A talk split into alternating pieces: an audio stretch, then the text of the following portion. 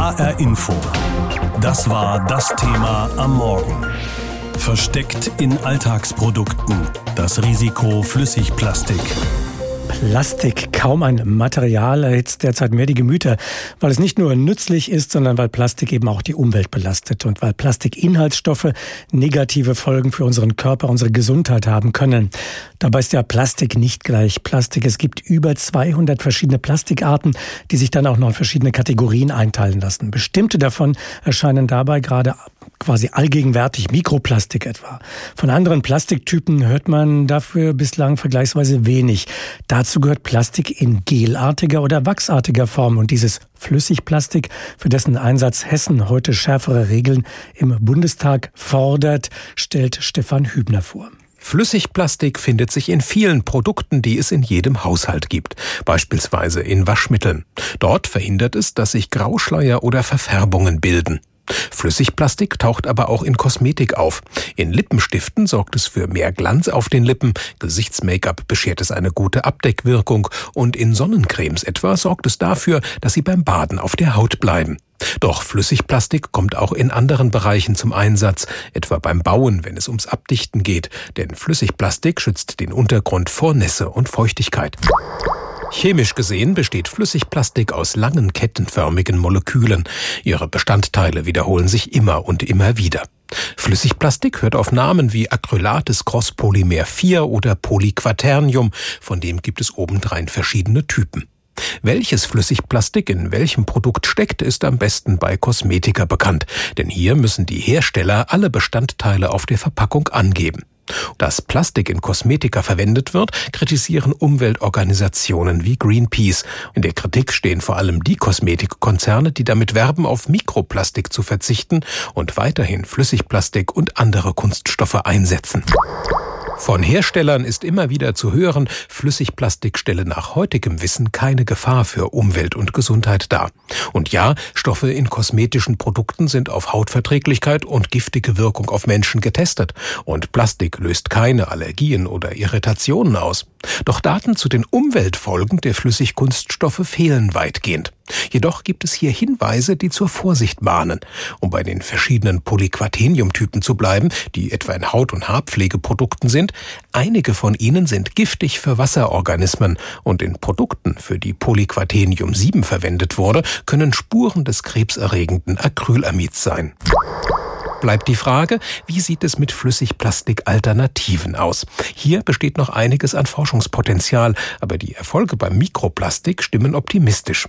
Wo Mikroplastik lange Usus war, finden sich mittlerweile immer öfter Nussschalenteile, Holz, Sand, Zucker und dergleichen.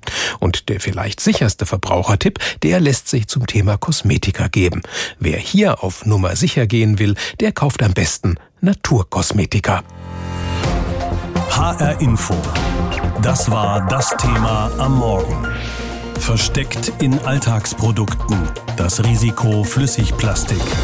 Eine Welt ohne Plastik ist ja schlicht nicht mehr vorstellbar. Es umgibt uns überall und erleichtert uns ja auch vielfach unser Leben. Die Probleme, die Plastik nach dem Gebrauch verursacht, sind weitgehend noch unbekannt. Die Massen von Plastikmüll in den Weltmeeren, Mikroplastik in der Nahrungskette ebenso, obwohl diese Themen langsam immer mehr in den Fokus des Interesses rücken. Viel weniger bekannt dass zu den Umweltbelastungen auch flüssiges Plastik gehört, sogenannte synthetische Polymere, die in Waschmitteln und Kosmetika eingesetzt werden.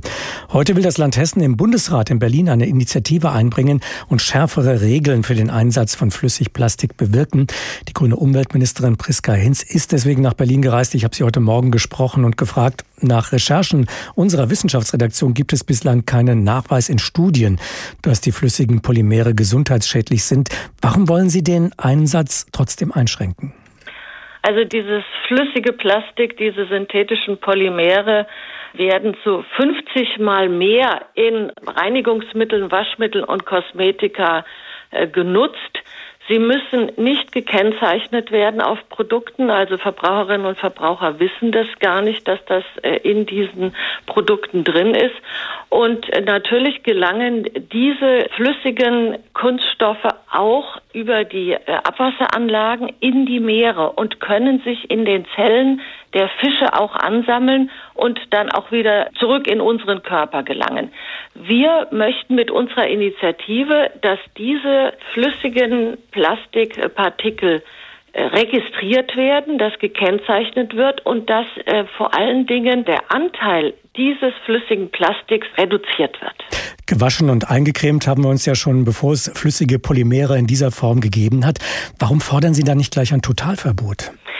Es gibt auf europäischer Ebene die REACH-Verordnung. Wir fordern, dass dort diese Kennzeichnungspflicht eingeführt wird, Registrierung und dann auch die Vermeidung von synthetischen Stoffen, die nachweislich auch schädlich sind. Es gibt ja jetzt schon Alternativen und einzelne Polymere, die nach dem Stand der Wissenschaft nicht diese äh, Gefährlichkeit haben.